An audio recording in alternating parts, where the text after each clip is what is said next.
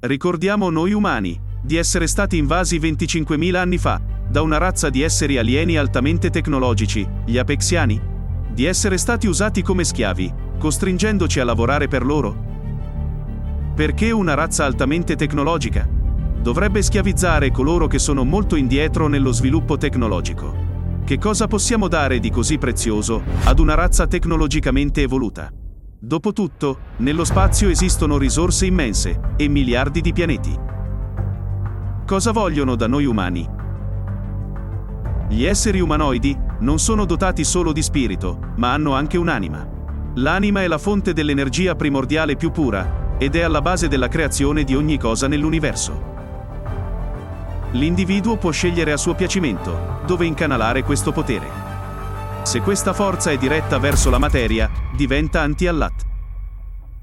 Questo potere, il potere della nostra attenzione, è la moneta più preziosa nell'universo. Alla fine del XIX secolo, anti-allat è stato chiamato con la mano leggera di Sir Edward Bulwer Lytton, la forza Vril. Il termine potere Vril viene usato per la prima volta in un romanzo fantasy, The Coming Race, del 1871. La forza Vril offre possibilità illimitate nel mondo materiale dai fenomeni fisici ordinari, al soprannaturale e alla magia. Tutto si basa sul potere del Vril. Tutte le energie di cui l'umanità è consapevole e di cui non è ancora consapevole, sono manifestazioni del potere del Vril. Il potere dell'attenzione dell'uomo è la moneta più preziosa dell'universo. E da essa si può ottenere qualsiasi cosa, se si sa come agire correttamente. Gli apexiani conoscono il valore del potere di attenzione dell'uomo, e sanno come raccoglierlo, conservarlo e usarlo. Per raccogliere efficacemente la moneta più preziosa dell'universo, crearono una religione, costruirono templi e si fecero chiamare dei. Bisogna capire che le religioni esistono da quando esiste l'intelligenza nell'universo. Gli apexiani indussero le persone a venerare se stessi e introdussero il culto del sacrificio umano. La schiavitù a quei tempi era totale. Le persone lavoravano duramente in enormi cave, le cui tracce rimangono in tutta la terra. Ma la cosa principale per gli apexiani era la saturazione mentale, quando toglievano a una persona il prana, cioè l'energia vitale. Per farlo, utilizzavano templi di forma speciale che permettevano di raccogliere e trasmettere questa energia. E come supplemento, usavano anche carne umana come cibo. Cioè usavano gli esseri umani, per saziarsi due volte, mentalmente e fisicamente.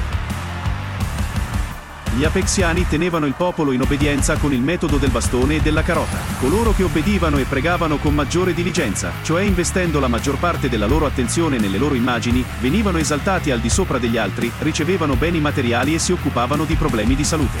E coloro che disobbedivano, gli apexiani li punivano pubblicamente e severamente. Coloro che obbedivano senza fare domande, formavano una casta speciale che mediava tra gli dei apexiani e il resto del popolo.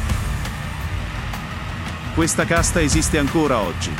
Dopotutto, per quale altro motivo noi esseri umani imiteremmo i nostri ex padroni schiavi, copiando i loro gesti? Cos'è che ci attrae così tanto? Non è forse il potere che gli apexiani avevano sulla società umana?